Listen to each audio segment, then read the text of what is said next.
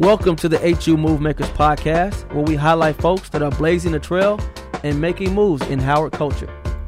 Welcome to the HU Movemaker podcast, where we highlight folks in Howard culture that are blazing the trail and making moves. Today, we got a special guest in the building. Special guest, man, from Dallas. Uh, yes, sir. The inventor, the creator, the curator, a thousand bottles. Yes, it's him. He's here. Trill Grill. Can. Brunch King. This man's cost me a lot of money, man. A lot of sleepless nights going up against this guy, man. I don't appreciate it, man. From the School of Business, Yeah. NYU 2008, Masters in Music. Currently working with uh, Burrell Communications. Yes, sir. Shout out to that that big Toyota account, that Toyota bag that he's currently getting. Woo! Shout out to that, man. But yo, Steve Owens, welcome to the show, man. Uh, thanks for having me, bro. Thanks for having me, bro. That, um, and all that you mentioned, bro, a lot of that wouldn't be possible without big bros like you, you know, trailblazing before I was even there. Um, you know, throwing parties, uh, curating events, marketing to the Howard crowd. You know, I learned from the OGs, and you definitely one of them. So I appreciate appreciate the love. Thanks, man. Thanks, bro. I appreciate you coming on and and you know taking it to another level, man. So, thousand bottles, man. Let's start with that. Okay. You know, I I celebrated my bachelor party at thousand bottles, bro. oh, you know really? that I know that. I celebrated my bachelor party. This I'm a promoter, and I paid for a table. You know what I Uh-huh. mean? Yeah, we was at thousand. But I think um my guy BJ, he was like, "Yo, thousand bottles is where you need to have your bachelor party." I was like, "Man, mm-hmm. homecoming. Well, I got a party doing homecoming. I want all my boys to to be there, and it's crazy because my original wedding date was on the same day as homecoming. So you know I had to move Oh. that. yeah. I had to move the wedding date. I had to Business move the wedding personal date, man. reasons. Yeah, man. Well, my wife understood. Yeah. So tell me, man, talk to me about a thousand bottles. Like, how did that come about?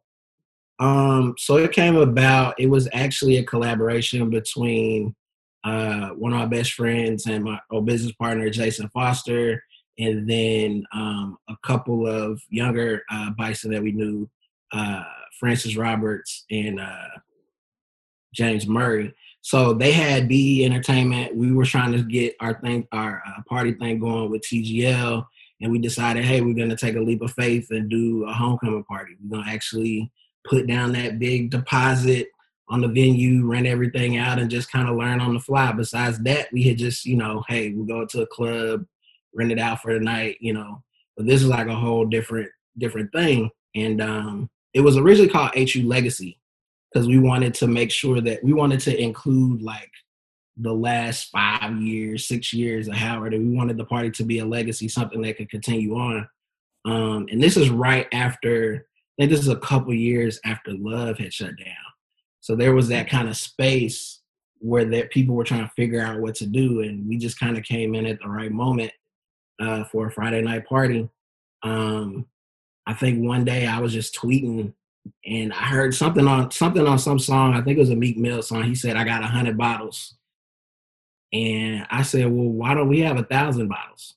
We're gonna have a thousand people. Everybody should be having a bottle. That's the kind of party we want to have. It's gonna be all open Dang. bar. Let's do a thousand bottles, and it just took off from there. Um, So what, what goes into doing a production like that, man? Because when I went, it was literally like a thousand bottles there, man. And I remember, Yeah. I think I went, I, I went by early and seeing y'all like setting up, just bringing in Mhm. all these bottles and bottles, like everybody's on the yard, and y'all, Yeah. y'all at the Howard Theater working. This is like three in the afternoon, twelve p.m. y'all working, man.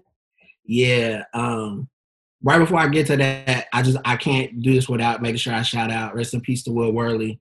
He was a big part of. He started the Alcohol Heroes hashtag on Twitter, which really took our party from being, you know, just another homecoming party to like something that was really trending amongst Howard people. So definitely, you know, um, rest power to him. But yeah, man, um, the first one we had was actually at uh, what's the name of that place? Um, it was it wasn't at Howard Theater. It was at another venue, but it was it was like wide open space. So we had to rent that. We got an education on the fly of how to rent, uh, rent furniture, rent lighting, rent DJ equipment, caterers because we had to have food, um, and then trying to figure out how to transport hella bottles that we actually bought from somewhere else in New York down to DC. So uh, a story that a lot of people don't know is that it we James drove the bottles down from New York and he drove them down in a U-Haul and he ran a red light around the corner from the venue and he almost got pulled over. Uh, well, no, he did get pulled over and they checked the back of the truck. But the way everything was positioned, we had the juice in front of all the liquor, so they didn't see the liquor. They just did a quick scan and let him go. So it was almost no thousand bottles. it's very close to being. No, that would have been a problem, bro, because people spend good money on them tickets, dog. Yeah, that would have been a major problem. But so uh, what you know? Uh, go ahead. No, I was just saying, moving to Howard Theater the next year made it a lot smoother. We just had to deal with the alcohol, but I mean, they had it in house, um, obviously, but we had to separate all the tables. So, um, like me and you had a conversation before, like homecoming is very fun, and you get to see a lot of people, but it's also work for us. You know what I'm saying? Like we're working, we're trying to come out to Yard Fest for a second and check out some check out some people, but it's a lot of work goes into that event, bro. Hey, this is Joe Biden. Listen, I know times are tough, and there's a lot of fear out there, but I also know America will come back strong if we've got the right leadership. We can get kids back in school folks back to work, back to their lives safely if we do it together. So thanks for listening. I'm Joe Biden, candidate for president, and I approve this message. Paid for by Biden for president. A ton of work, man. I mean, what is it like when, you know, to create something like that that at this point that's a staple event in a lot of people's homecoming experience, man. And and how long has Thousand Bottles been going on? It's it started in 2011, so this would have been the ninth year. Um, so you know, I, I, always say like, you know, you can't talk about Howard homecoming without talking about certain things. Mm-hmm. You know what I mean? Thousand Bottles. If you was to write the history of Howard homecoming, you you you got to mention it somewhere. You know what I'm saying? It has to be mentioned. You know what I'm saying? What is it like to to create an event and then you go on to you know you look in Eventbrite and tickets just moving. You know what I mean? It's it's one of the greatest feelings in the world, man. I remember we we like I, I, be, I, believe it was the second year. I don't know if it was the first year. I think it was the second year when we moved to Howard Theater. There were a couple points where Eventbrite like shut down, and we got emails like we're no longer able to accept ticket purchases at this at this time right now. Like it, Eventbrite shut down a couple times on us because everybody was just trying to buy tickets at the same time, and it really kind of kind of spoiled me because now I feel like I got if I do an event, it's got to be a thousand people. It's got to sell out in a, in a, week. It's got you know. Yeah. So it's kind of at that high of like those first few years of when we were doing it, and it's still popular now. But like that rush of getting used to that and getting used to you know that really being in demand uh, party and, and just creating an experience that people will remember and people talk about. Like I've had people down here in Dallas tell me that they've heard about Thousand Bottles. And y'all y'all have had some some pretty dope artists perform, and I see that part of the, the business model is to for people to come to expect the unexpected. Because when I went I think um I don't know if it was Bobby Shmurda. I, I don't know which one I went to, and I was like looking. I was like, is that such and such on the stage? like perform, like you know what I mean? Like where where did that yeah. come from? Yeah, um, we just want we wanted to do something to make it special. Um, at the time, I had just uh, stopped working at well, I laid off from Epic Records, so I still had some relationships there, and I believe Bobby had just gotten signed there. Um, so I used one of my connections to to kind of talk to his people, and they were down to do it. Um, and we kept everything really hush hush. Only the DJs knew. I think it was Chase and Chubb were the DJs that night, the DJ and host, and they were the only people outside of like our core group that knew. And when he came out, like the whole room just exploded. And that that was that was same year. Like the uh, of course he had his song, but they, there was like a viral video going around of people dancing and doing the Shmurda the Shmurda yeah. dance inside of the punch out. And so it was like perfect timing. And um, yeah, we were able to put it together. The team was able to get it done, and it, it, it worked out amazing, bro. Damn, who else? What other artists have you had perform at Thousand Bottles? Um, we've had, I believe, just one other artist perform was uh Lil Uzi Vert. Yeah, um, yeah. He performed like I think it was two years after that, two or three years. Um, there were some, there were some almost, a lot of almost. Like uh, Cardi B was supposed to wow. perform, but she got she just start but like the timing has to be just right like bubbling right around the time when i can still afford you you know what i'm saying? Yeah. And she kind of took off a little bit too fast so um but uh that was one of them travis scott came to one of the we branched off and did thousand grads.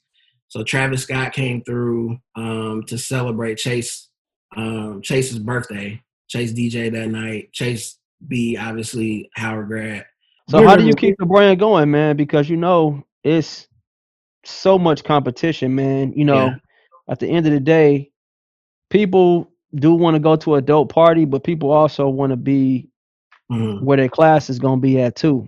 You yeah. know what I mean? So for me, you know, I'm 39. So when I look up, it ain't too many of my my classmates they at Yard Fest now. You know what I'm saying? Mm-hmm. They had the tailgate, but they they they tapping out. You know what I mean? Whereas yeah. before, when I first started, everybody was going to everything. You know, how do you keep a keep a brand going so that you could you know tap into a new market and you know remain relevant?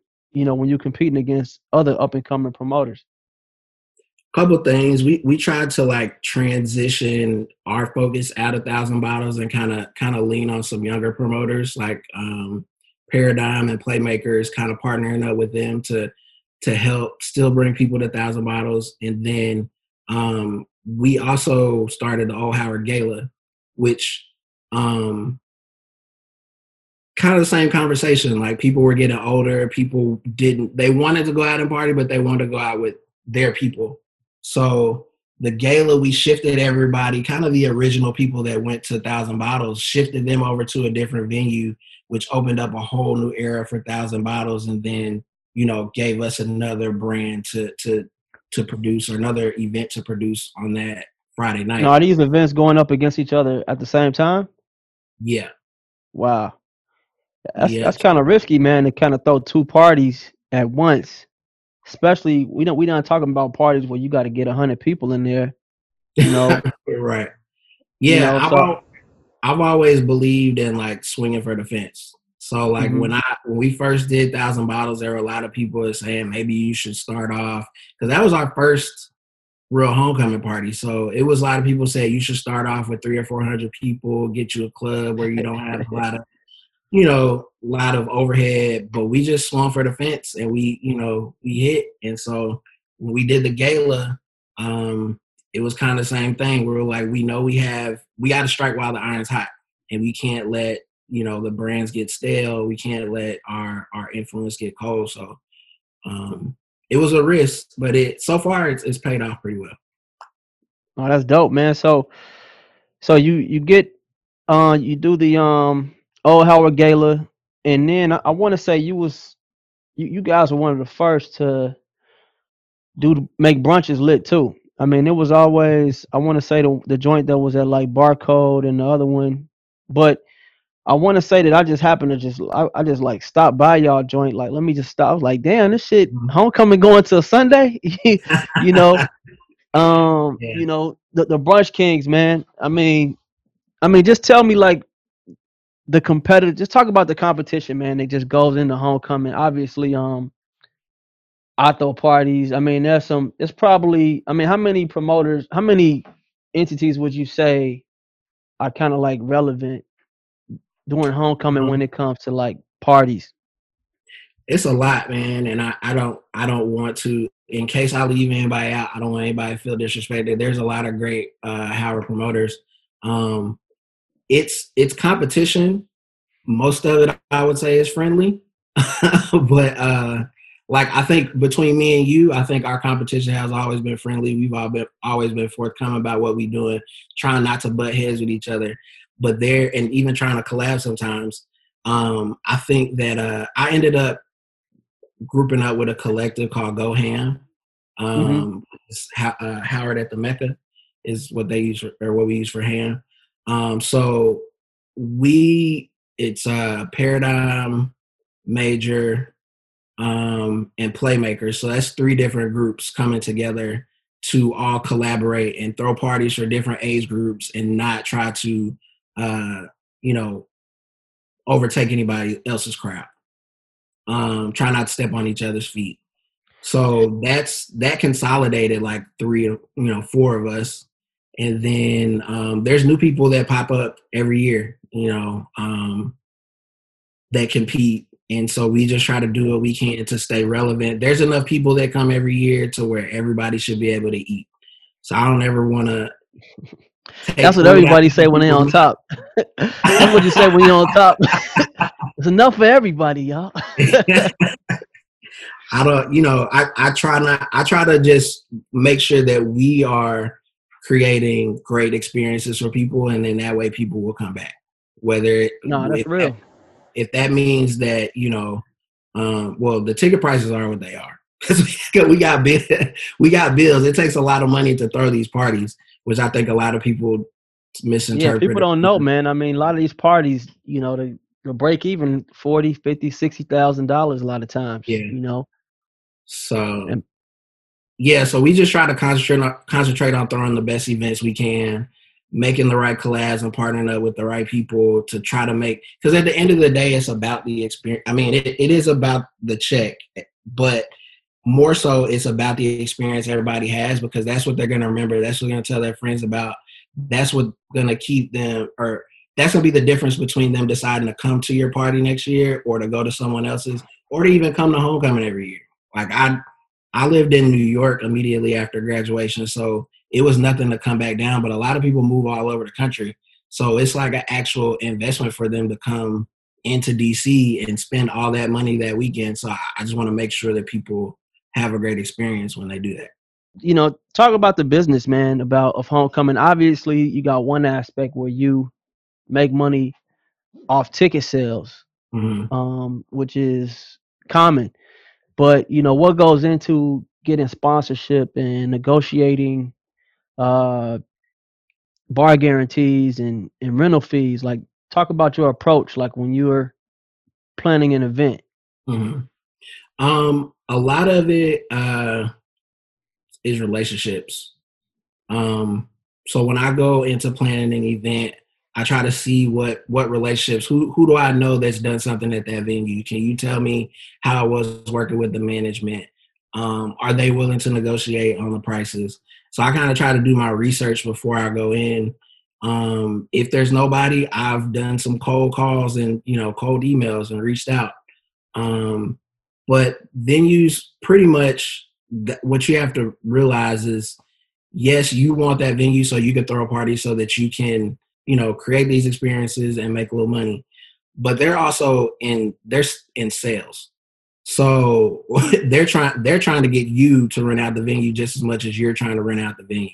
So I try to keep that in mind when negotiating and trying to get, you know, the better price or better bar guarantee on certain things. Now it does change at homecoming because it's a lot of promoters trying to get the same venue. So, you know, um, there's a little but there's usually a little wiggle room as far as sponsorships, man, I've just been blessed to kind of create some great uh, relationships, um, especially with Diageo. I think since day one, they sponsor just about all of our events, um, whether it be Crown Royal or Ciroc, uh, whether it be homecoming or outside of homecoming.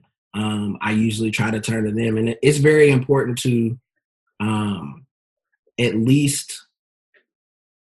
I'm not saying there's anything wrong with going with other brands, but I think as far as relationships are concerned, you have to reach out to the people that have shows you love first and kind of give them the first right of refusal Like so, I always reach out to them first to see uh, what it is before I consider going to somewhere else because that they I'm loyal to them and so they've been loyal to me um, for years.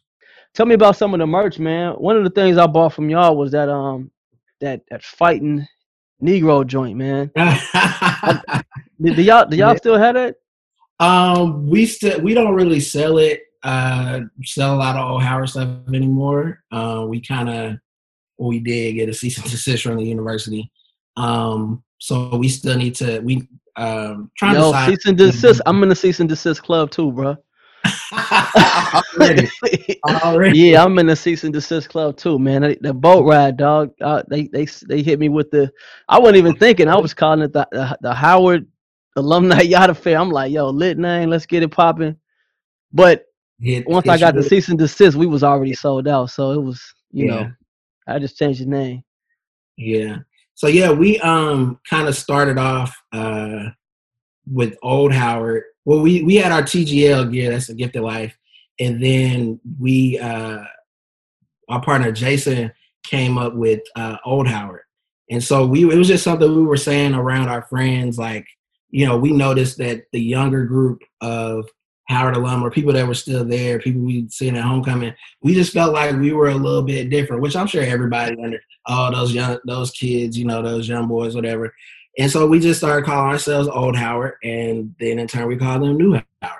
So we started making some merch, kind of just for friends, and people were like, "Hey, I want one of those." So we would sell it generally around homecoming and stuff, and um, it kind of just Old Howard kind of took off on its own, and everybody started using it on merch and and and uh, what you call it, parties and everything else. I should we should have did a better job of handling our business with it, but it, it kind of just was a That joint took off, man. It took off. it was just a phrase that we used, and it kind of took off. We should have trademarked it day one, but you know, it is what Yeah, y'all would y'all would have been hitting cats with the cease and desist. right. Damn, just like that, man. You on the other side. So Right. the I mean, are y'all still selling selling merch? Um, here and there. Um, right now we kind of I kind of shifted to um a different kind of merch. So I start I started a candle company. Okay. um, with my girlfriend. She went to uh, FAMU. Um, so we uh, we started a candle company, and we're trying. We do like lifestyle candles. That's what we call lifestyle scented lux candles. I think I got that right. She'll probably kill me, but um, they're kind of geared towards stuff we were do we couldn't do while we were on quarantine, and then also music vibes. Like we have a candle called "Nothing Even Even Matters." So that's kind of it. Kind of is geared towards the song "Nothing Even Matters" by uh, Lauryn Hill, and it comes with a play its own playlist. So we kind of shifted from since I didn't know if I was going to be able to do homecoming this year, actual physical events. I was like, we could create these candles. What if we did some candles with homecoming vibes and create a kit of homecoming? You could take homecoming home.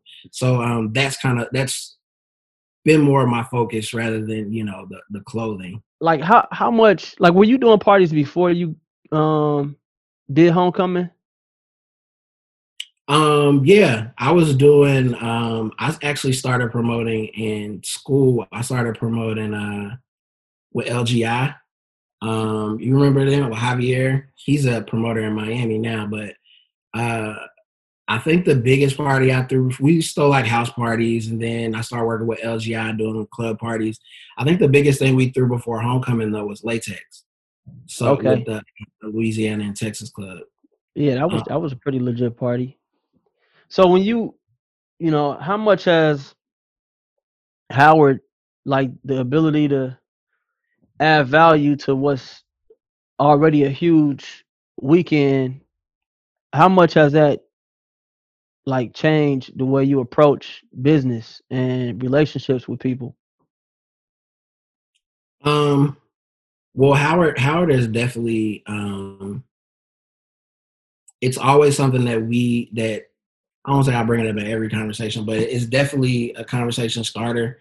People want to know more about Howard. They want to know about homecoming, and then if they already do know, and you know they have heard about some, they hear about homecoming, and then hear that I'm one of the people that help bring those homecoming experiences to life. It's definitely helped in um, job interviews and just meeting people and networking.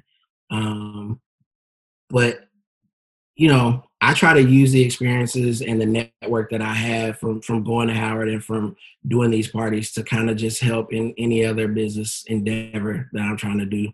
I have a lot of homies that could probably be considered mentors that I can, you know, ask for questions, ask questions about, you know, this market or that market or what do you think about this and you know, it's kind of helped me to to to get in the position I am today.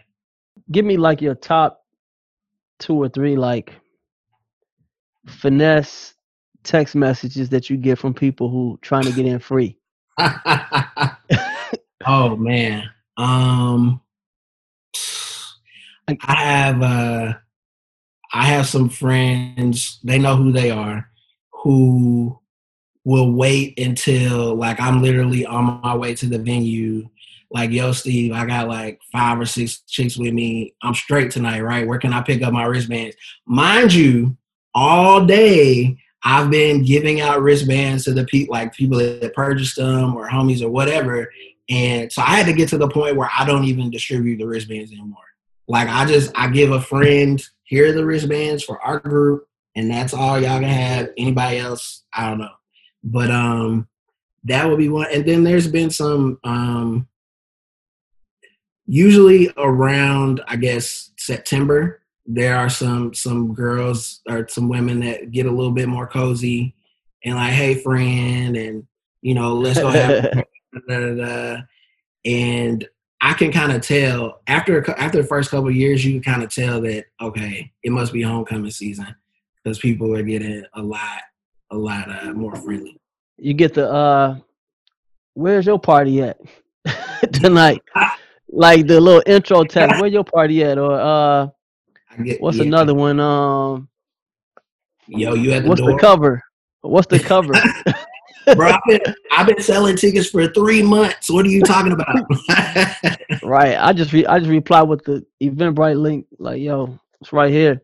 So where where does this uh business acumen come from, man? Because it's you know you you went into parties and you you figured out a way to get paid off parties, whether it's from sponsors, um, you negotiating the the bar deal, um, then you come up with the merchandise.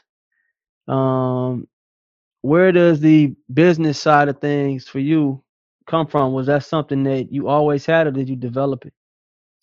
Um, I think I had a little bit of it. My just my father always instilled in me to work hard and to go after, you know, whatever your dream may be, even if he supported it or even even if he didn't agree with it, he always both my parents really always supported, you know, when I wanted to be a rapper or when I wanted to be a producer. Um so just that that kind of hustle mentality of trying to get, you know, after that was the hustle mentality of trying to get my music out there um, and then that kind of led me into knowing these promoters and DJs and and and that I was like, well, if I can get this many people to listen to my song, why can't I get this many people to pay to come into this place to listen to song songs that are much greater than mine?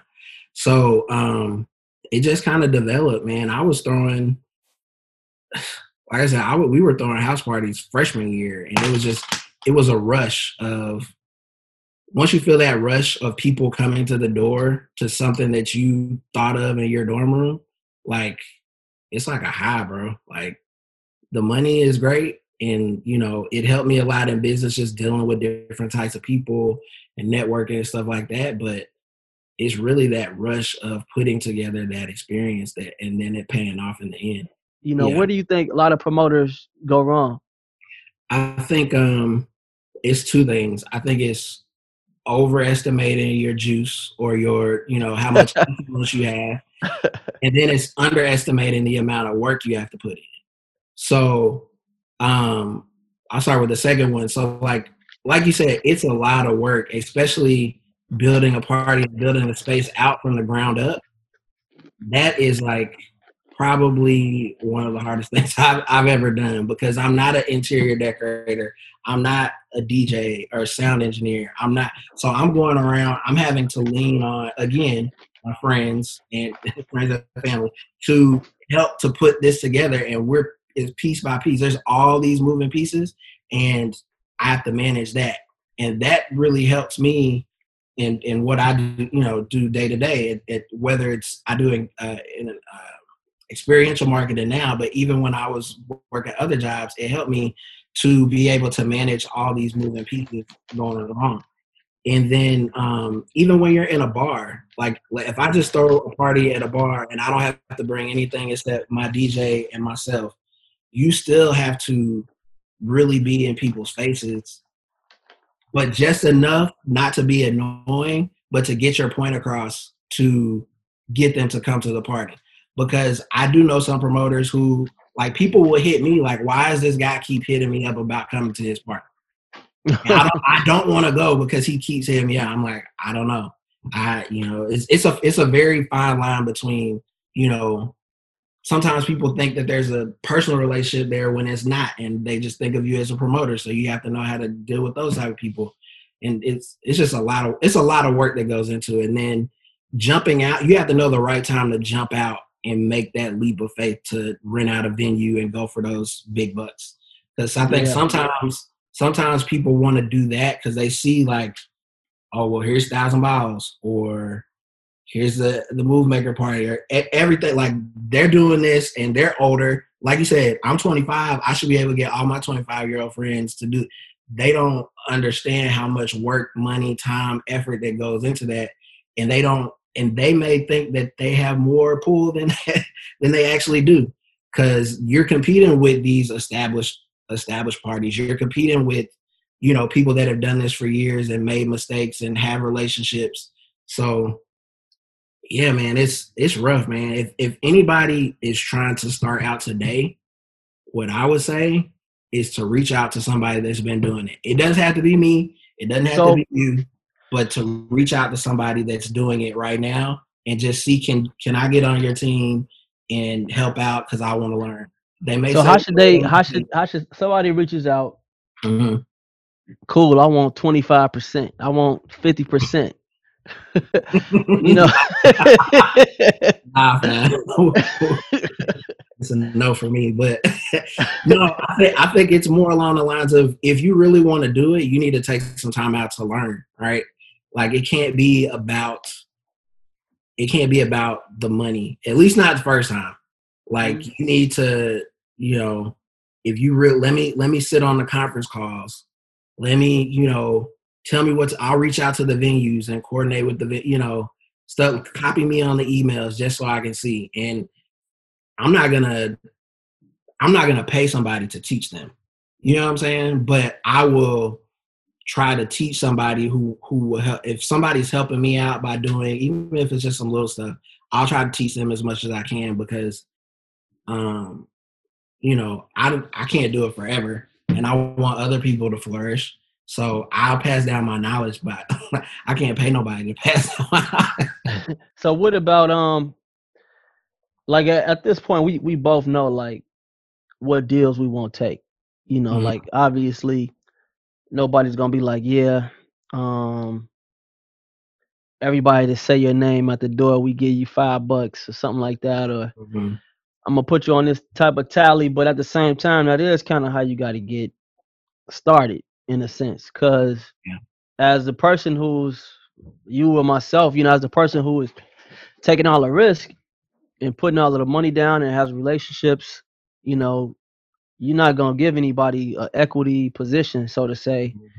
who especially if they don't have no skin in the game right, um right. have you ever had a like talk about the deal that you maybe started off with versus like a type of deal that you would go for now? Yeah, so I get when I was starting out, it was more so like that. It was more so like, hey, we're gonna give you. This is back in the days when you actually had to pass out flyers physically, yeah. door to door, put them under, do dorm sweeps and stuff like that. So it was literally like, hey, bring bring the flyer, and how we're gonna count the flyers at the end of the night, and we're gonna pay you per flyer that people bring in.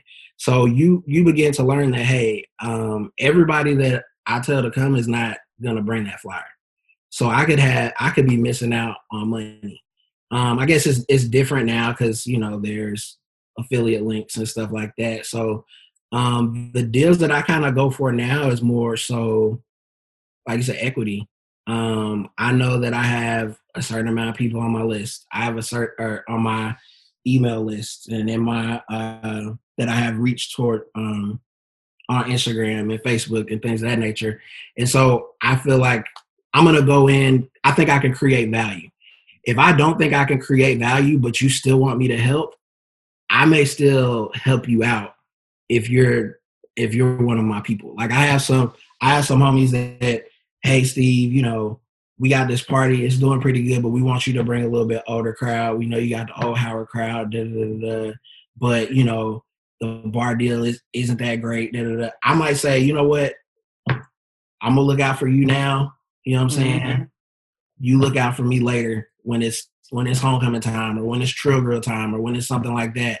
I'll go ahead and do a blast now. Because again, it's about relationships. But um it's gonna have to those those um per person you bring to the party deals, that's only when you're you starting out. But you if if you're gonna do those, I would tell anybody starting out the most important thing you can do is collect data. It's just like what Facebook is doing, Instagram, Twitter, every every company in the world, Google, they're collecting data, and that data is valuable. That's going to be your besides your relationships. That data is probably the most valuable thing. So along those lines, man, I mean, when you collaborate, do you, you always share the data? Um, it that that can get sticky sometimes, you know. Yeah, um, it depends. The people that have equity usually get the data. If it's like a set, like once you start getting to the sub level of promotion, then you're probably not going to get that data. How do you how do you protect your data?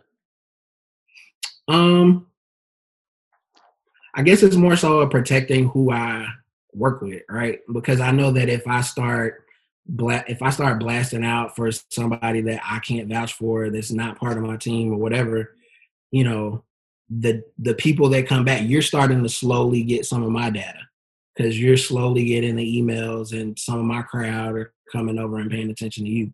So I try to you I try to not I said pull out the email blast until uh unless I know, you know, this is somebody who I can trust, who I who I know that I'm probably going to work with again, or who I can also get some data from. So mm-hmm. there have been times when I worked in other markets that I'm not as familiar in, and we're like, hey, we're both going to promote, and you know, we're going to share the data at the end. So I know that if I'm in a new market, that data is more valuable to me than my data probably is to him. So mm-hmm. yeah, or her. So um, yeah, man, it's it's all about like you said, protecting it, but also exchanging data. Like you have to be able to in this game, you have to be able to collaborate with people. So let's let's talk about man how this this monster was created, man. So when when did you come into Howard? Uh, I came into Howard 2002. Oh, you came in in 02. And um, so talk to me about what was it like uh, what was the scene when you got to Howard? Well, first of all, what what made you choose Howard? Um, funny, funny story. I applied to Howard because Diddy went to Howard. I'm gonna be tell you the God honest truth. I I um was applying from Texas, Dallas, and I was applying to mostly Texas schools. Um, I knew I wanted to go to college, but Howard and HBCUs, I knew of like Howard and Morehouse, and that was it. So I applied to both of those. I got into both. Uh, the reason I actually went to Howard is because they just gave me more scholarship money. Um, so it came down to to the numbers, but it was one of the best decisions that I ever made. What What was it like when you got on campus? Um, it was definitely um a lot different from Texas.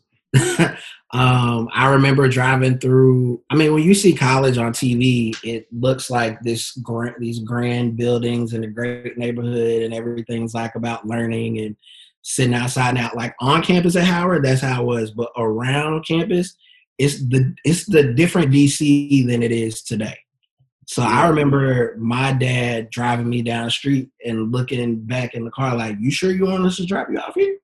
And I, am like, "Yeah, yeah, I'm gonna I'm a thug it out um, and see." But it was definitely a culture shock. But fortunately, I had a couple friends that I knew from Dallas that went. They were in my same class, and you know, our network quickly grew to our you know little circle of friends, most of which were from the South. Now, what what what organizations were you involved in on campus? Uh, on campus, uh, probably the biggest one would be Phi Sigma Pi. Um, I Rest in peace like, Phi Sig, man. Rest oh, in peace. Yeah. great, great organization, man. Great organization. Yeah, definitely a great organization. I have a lot of, you know, we're both obviously in Phi Sig. I have a lot of great friends from Phi Sig, uh, meeting them in Phi Sig. And, um, but yeah, that, I think the only other, I was at the radio at WHBC and then also uh, EPP. But outside of that, it was like, you know, I was trying to be a rapper. So I spent my time in, in the studio or promoting parties so people could. Are you, are you still rapping now? I'm not rapping anymore. My bro, I gave that mantle over to my younger brother. How far did you take it? Um, I mean, we had. I don't think it ever got any radio play, but the songs were in the club. So I, younger, I don't know if the younger younger people that might listen to know this, but I did a song with my partner Jesse called "Freak Right." So I know that you a freak, right? Right. So that. Oh, that was you. Yeah, yeah. So that became like a Howard anthem. Um, Wait, did that joint drop while you was at Howard? Yeah, yeah, yeah. Actually, QB. Oh DJ, damn. DJ Premier. That's lit. Yeah. Damn, you got you got a joint on the radio. It, uh, Shit, while you at Howard? Oh no no no no no! I'm sorry. It didn't go. It, we didn't have any radio, but WHBC radio play, but not any like. Because it's like I know that you were free because you're gonna let me be right. It's something like that, right? Yeah. Oh damn! I didn't know that was you it was in the clubs, like well, the Howard Party clubs, and then I promoted. So like the clubs that I would promote, they would play it. So every Howard Party, some Howard wedding, still they um they would play that song. So that was oh, probably wow, Joe. That's an anthem for real. I didn't I didn't know that, man. yeah. I did not know that. That joint. That what year was that? We made that song in I think 2005. Dog, that shit went hard in Chicago, man. Yeah. That yeah, shit went people, hard in Chicago, bro. People picked it up at Howard and took it all over the country um, to people's, you know, uh, laptops all over the country. So you, so after that, you you decided that was it. You was like, I'm good. No, I was still I was still rapping for a few years. I ended up going to NYU for music business, and mm-hmm. that I kind of for seeing the business side, I kind of wanted to be less of an artist and more A and R, um, which is like finding artists, developing artists, um, signing artists, stuff like that. So that's what I went into for a few years, um, a few different labels, and then. What was that like, man? Because they say in those, when you work in that music business, it's hard to to really make bread. You know, at least starting off. Um, it is very hard. They pay very uh not well. What is it? they don't pay well at all. Um, but they, you know, they preach that it's about the experience and stuff like that. I did learn a lot. Um, but it's a very t- there's a very high turnover. Um, like whole staffs get laid off all the time. So um, that's what ended up happening to me a couple times to where I was finally like, you know what, I want to do. is right. The last time I got laid off is around the time thousand bottles started taking off, and I was like, yo, this thousand bottles thing, we could take this on the road, and we could do. This is before parties were going on the road. Um, mm-hmm. We didn't execute it, but we we only did. I think we did Baltimore and New York, but uh, and outside of DC. But that's real because I know you use an Epic, Def Jam, I mean, Yeah, what? Who? Who's some of the artists that you got to work with? Um, I guess the the biggest. I try to work my way up. So like, um, Adrian Balan was one that we worked with a lot.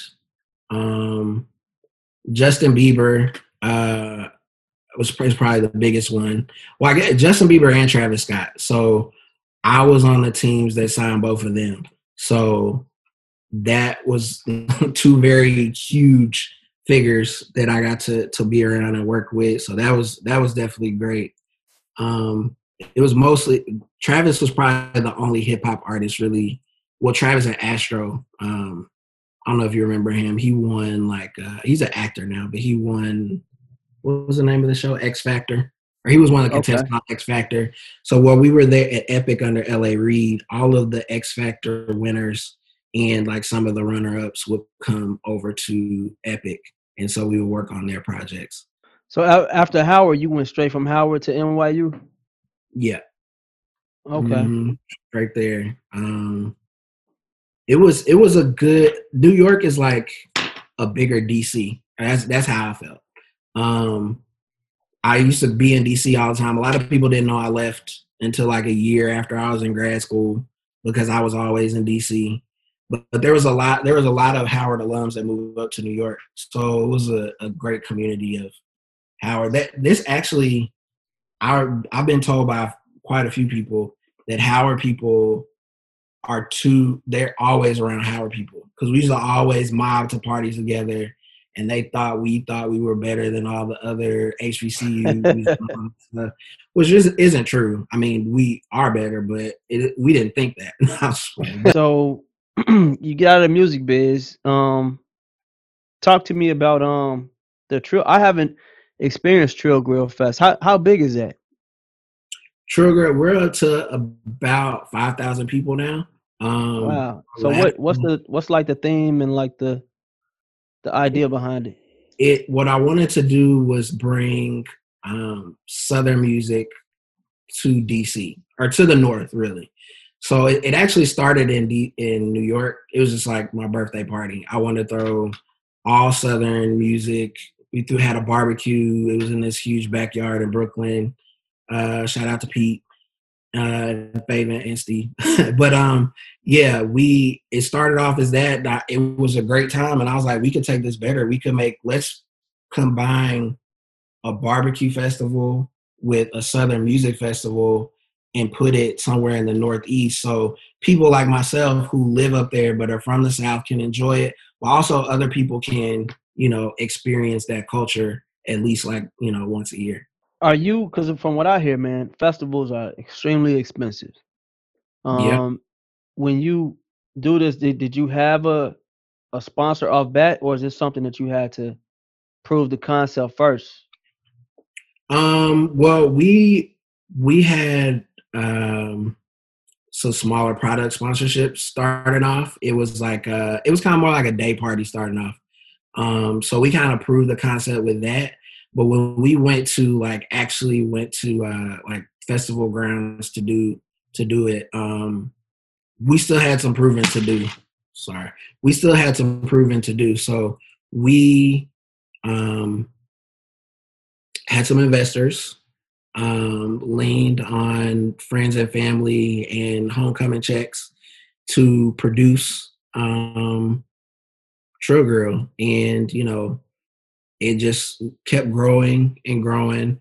Again, that's where a lot of my, you know, called in favors to friends who have been working with me on different events to either promote or help do logistics or, you know, because, you know, it's like a, a big party, but it's in a much larger space, and you also have to worry about. So you have you still have to take care of the bar, but I provide all the product for the bar, so I have to make sure I'm. I have to. excuse me. So I have to make sure I manage that. I have to manage the lines. I have to manage the artists and the DJs and the stage and all that, all the vendors and everything. So without you know my Trill Grill team, like again, you can't do these these big kind of things yourself. Um, Girl team, and that includes the investors. So, Damn. So how how um so it's been going on for what six years now? Five years? It's been going on since 2013. I think was the first one we had uh, as a as a day party. So, but the festival, the festival one is pro is we had it three. We had Rick Ross was the last one, Big K.R.I.T. before that, and Mannie Fresh. So we've done the the full on festival for three years. And those are in New York. No, they're they're all in, those are have all been in DC. Okay. Okay. So that's dope. I'm Joe Biden, candidate for president, and I approve this message. When it comes to criminal justice reform, history has not been on our side. I feel as though the nation has become desensitized, but black people have not. As a father, I have to turn around and talk to my 12 year old son about police interactions. It scares the hell out of me. Joe and Kamala uniquely understand the plight of what we've been going through. Those are the things I do trust him with to lead us to that future. These are the candidates to push Congress and say, we can get there. Paid for by Biden for president. So you got Trill Grill Fest, and then of course, um, after that, that's when you took the brunch game to an- another level. I want to say that, I mean, when, I don't know when day parties got popular. I think I did my first one maybe six or seven years ago. But I, Mhm. re- I I remember coming to DC and being in Atlanta and going to day parties and trying to bring it to Chicago and not having the success. I was like, oh shit! I like I I saw the day parties pop in Atlanta. I was like, damn, I gotta bring this to Chicago. Like people kicking it during the daytime. Yeah, Now everybody does day parties, but I remember, man, trying to do it. I I ran out this dope spot, and it just did not crack like I thought it was. And then, of course, a group came after me. That shit was crazy. like yeah. it was, it was crazy, man. Where where the idea for the the brunch? Where did that come from? Cause I, you know, it's like some sometimes something can be right in front of your face, and you don't even see it. Like, cause I know when I came out with the, what was it, the uh, the bar crawl Mhm. everybody was like, "Damn, I like low low hanging fruit." You know what I'm saying? Where did the idea for the the brunch come from? I was definitely also salty about that one. I was like, man, it- it's the perfect sweet spot, the perfect thing to do during that sweet spot between Yard Fest and and uh, Friday night. Um, but yeah, uh, the brunch thing kind of came along. Uh, well, brunch is something. Bottomless brunch, something they do. Well, when I first did it, it was in New York, and I was living up there.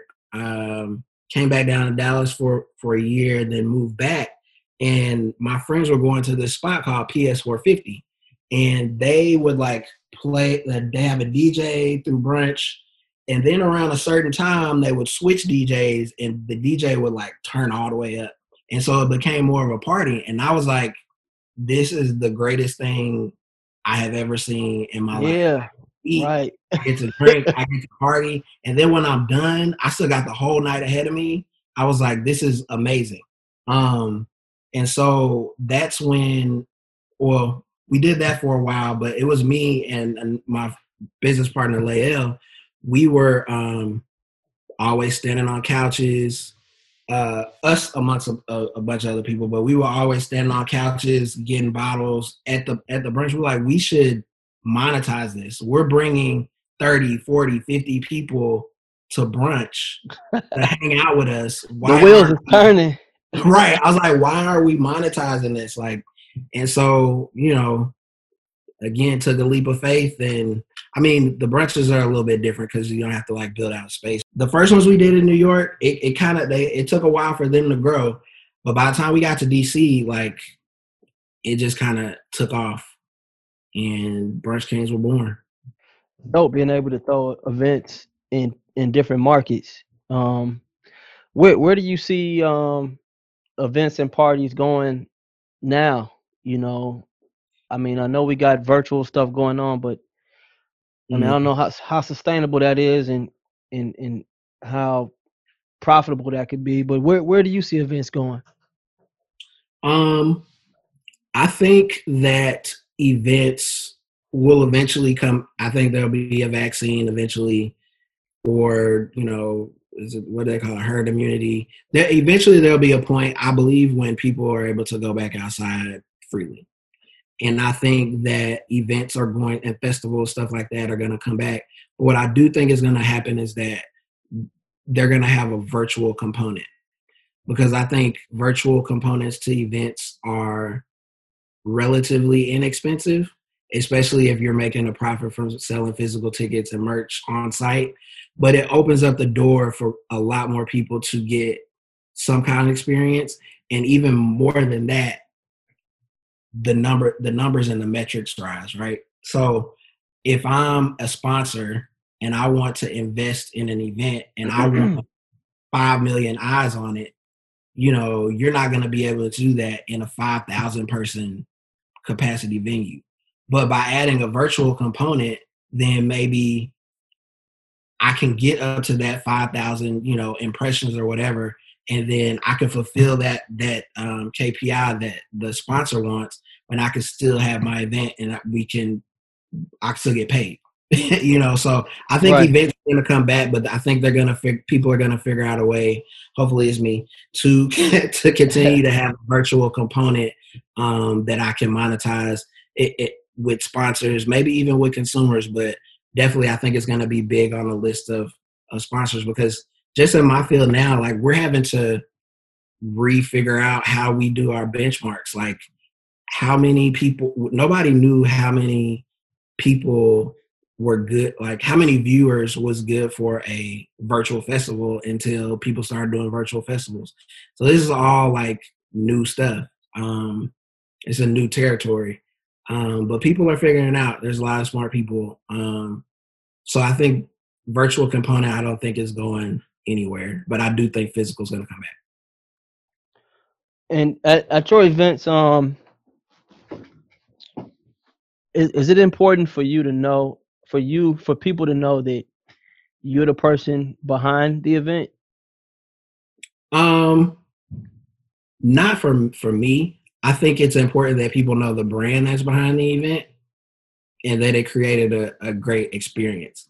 I think that I um for them knowing that Steve did the event is not important to me. The the stakeholders is important for them to know that Steve is behind that brand that did the event. Like the you know the sponsors the the venues the vendors but as far as everybody out in the crowd that's enjoying themselves and having a great time i just want them to know that tgl put on the event and that they can trust tgl as a brand. Well i do want to ask you this. Do you think you ever own a venue?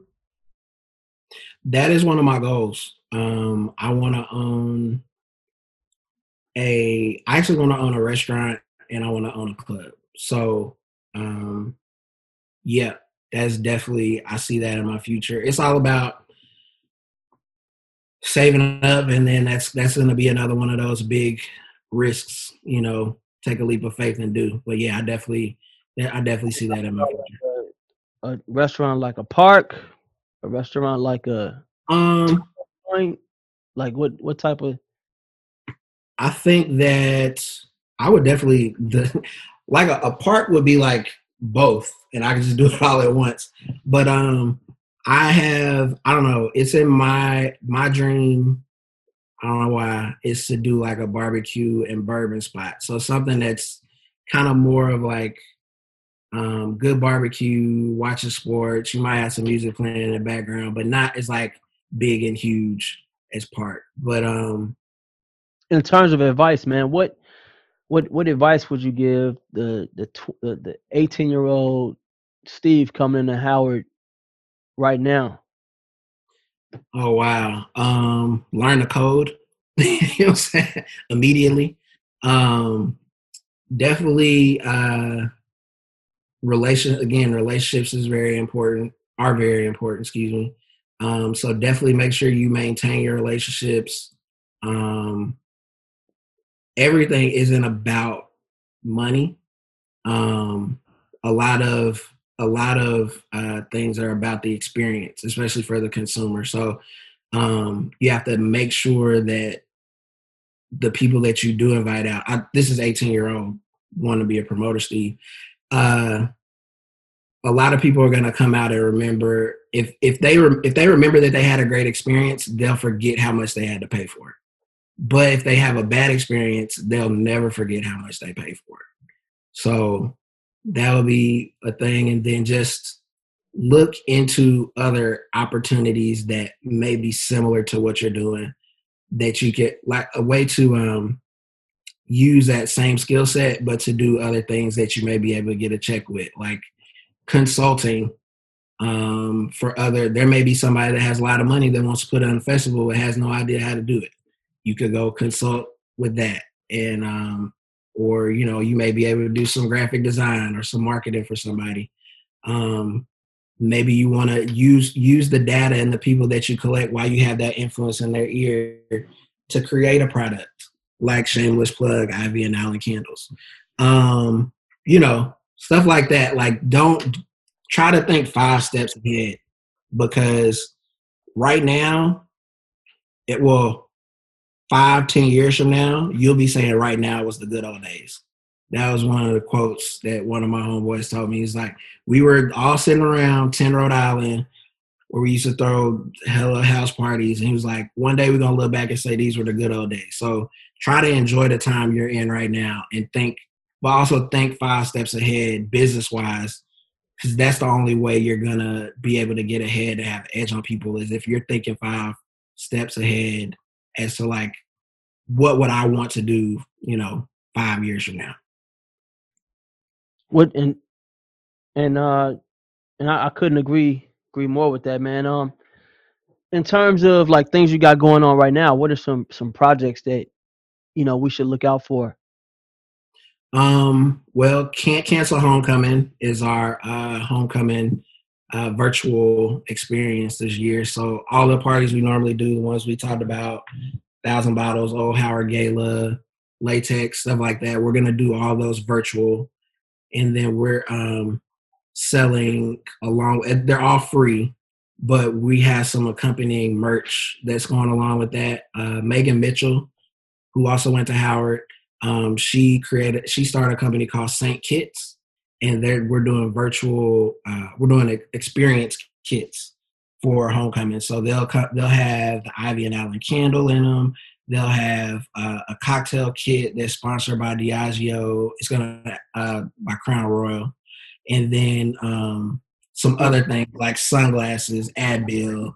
They'll have you know um, some wearable stuff, but it's it, it will all come in a box. We're also selling the candles. We have a homecoming line of candles. We're doing a collection, um, a VIP game day and tell uh, VIP game day and family reunion candle. So they all come in a set, but it's going to give you the whole vibe of homecoming. So those are the kind of the ways we're, you know, um, trying to make a little bit of money. Again, the virtual experiences are um, free, and then we're also giving back ten percent of everything we make uh, to Howard. So um, back to either Howard University or our local alumni associations.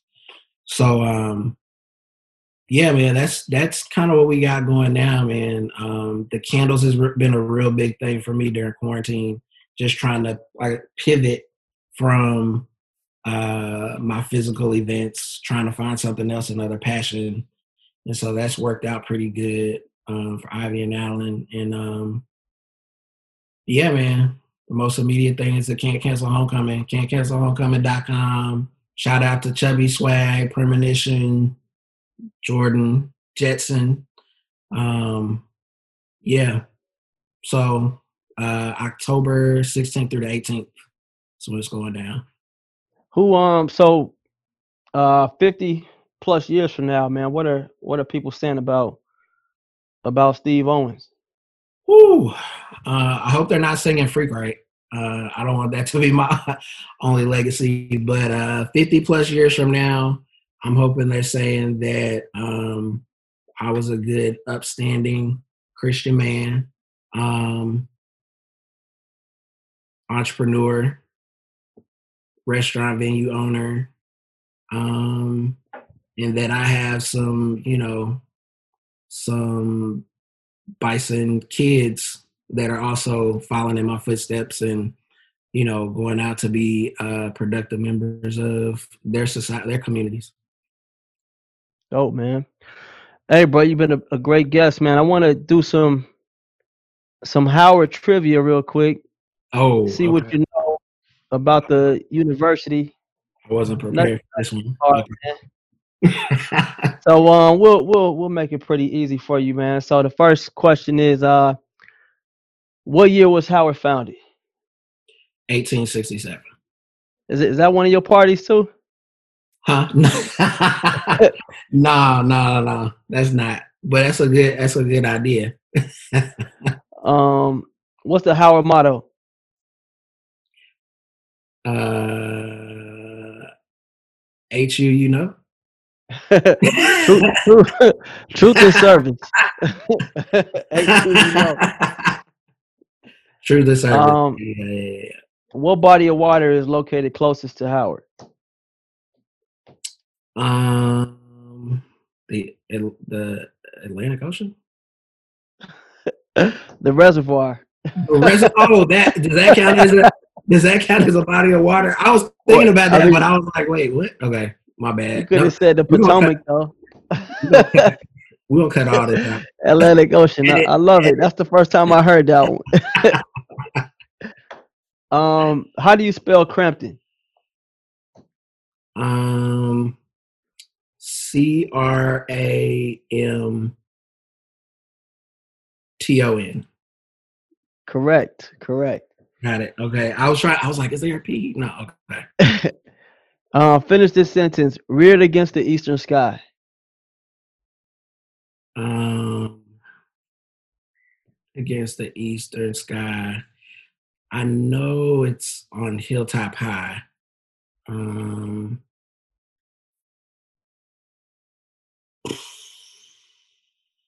reared against the eastern sky. Proudly there on Hilltop High. There Is you go. There you go. What's the black national anthem? Um,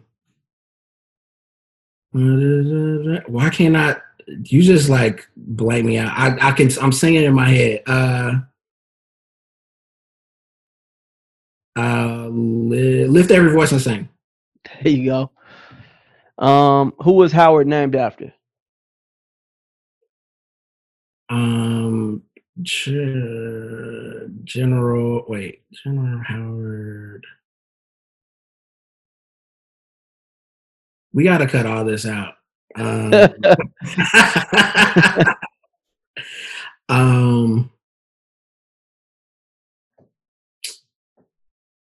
I had it, man. Gen- General Oliver Otis Howard. Oliver Otis Howard. I knew it was a general and I knew he was white, but I couldn't think of the name. Okay. Who's the president of Howard right now? currently? Yeah, uh President Frederick Wayne Wayne A. Frederick, Doctor Wayne. A. Correct. Yeah. Um, how many schools and colleges at Howard? Oh, I want to say thirteen. Oh, that's right, man. Good stuff. Okay, got it. Good stuff, man. Last one. What's what's the zip code at Howard?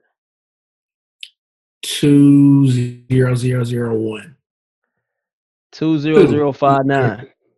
Two zero zero five nine. Are you sure? Two zero zero five nine, man. Okay. All right. Next is uh rapid fire. you about to Google it? Like, nah. This... All right, rapid fire, man. Um, U Street. So rapid fire is basically you just give an answer okay. without without an explanation. Uh, U Street or Adams Morgan U Street. is uh who you know or what you know. Who you know? Is homecoming better as a student or as an alum? Alum. Um, biggest loss you ever took. Biggest loss at Howard. Uh, Biggest loss. Uh, dang. Or just period. Um, the biggest loss I ever taken was. I'm not gonna say what event it was, but I I'll ju- I'll just leave it at an event that everybody looked on and thought was very successful was very unsuccessful a loss. biggest biggest bag you ever took? Biggest bag. I'm not gonna say which one it was, but definitely thousand bottles. You got to start one, bench one, cut one. You got Okay. freshman orientation, homecoming, and graduation. Oh, uh, you start one, bench one. So you start homecoming. You bench. Oh, hmm. Dang. That's a tough one. You got. I think I'm gonna bench. I think I'm gonna bench graduation, and I'm gonna. uh I'm sorry. I'm gonna cut graduation and bench uh freshman week, freshman orientation. 'Cause Howard men freshman orient- Go ahead. No, I was gonna say mine to start that two that first two weeks was so lit to me. Yeah, Um, freshman morning, it was so much fun, man. And that you know, it's only one. It was just it was a game changer. You know what I'm saying? yeah, yeah. But but I yeah, like I've so many graduations now that this is whatever. But yeah, that fir- that first that first couple weeks at fir- at Howard, it just it changed your whole. Well, it changed my whole life. So yeah, yeah, I was like, yo, it's different here. Like I ain't never been on shit like this before. This is different. Even if I try to go back home and explain it to my boys, I, I couldn't even. I'm just like, yo, y'all got to come and see. Um, Howard men don't cheat. I don't see a lie in that. uh, when did you find your voice? Ooh, um, I think it was when I started rapping.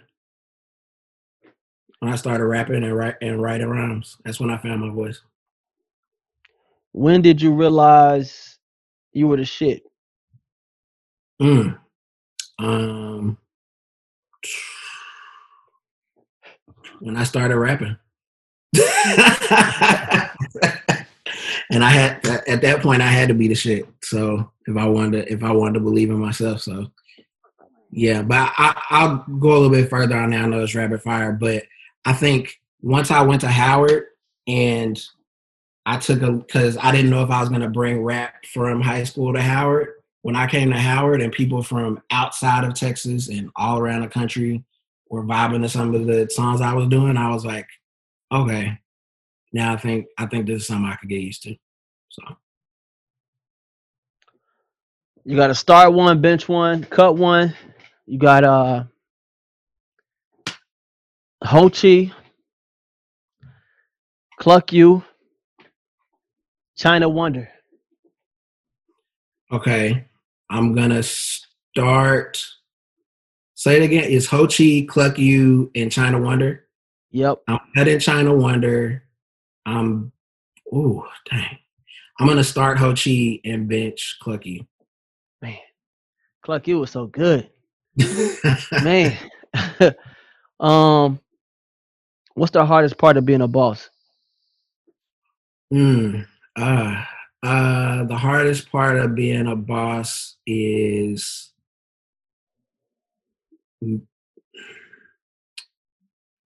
being it's uh i guess it would be being the boss of your friends. So when you work with your friends and having to make like tough decisions about you know business decisions while keeping your friendship in mind. And sometimes business decisions hurt people pers- hurt your friendships. So i would say that's the the hardest part. Does that make sense Absolutely, man. No, no, it's tough because it's it's not personal. yeah It's it's it's business. So definitely understand that, man. So yo, man, you've been a great ho- a, a great host, man. I appreciate you. Uh, a great guest, I should say. Um, Yeah, you've been a you great- coming on, man. Thank you for taking time out. I've been trying to connect connect with you for a minute. thank you and thank you for being patient i i wanted to make sure I had enough to talk about. I wanted to get the Ivey and Allen stuff and the Can't Cancel Homecoming stuff going, and to make sure I was a um, you know decent enough guest. So if if folks want to get in touch with you and um, you know get in tune with your parties or, or even Ivey and Allen, how would they do that? Uh, Instagram is the best way, man. Uh, follow the Gifted Life um, on Instagram. Follow Ivy and Allen on Instagram. Um, or go to can'tcancelhomecoming.com if you really want to know what's going on this year, what we got going this year for homecoming. Set them up, man. Thanks again, man. Steve Owens, aka Diddy, man. Thanks for thanks for thank, thanks for coming through, aka Jay Prince, man. Appreciate you, bro. I appreciate it, big bro. Good looking out. Thank you for joining the HU Move Maker podcast, where we highlight folks that have contributed to the Howard legacy at the highest levels. To hear more interviews or purchase merchandise, please visit www.humovemakers.com.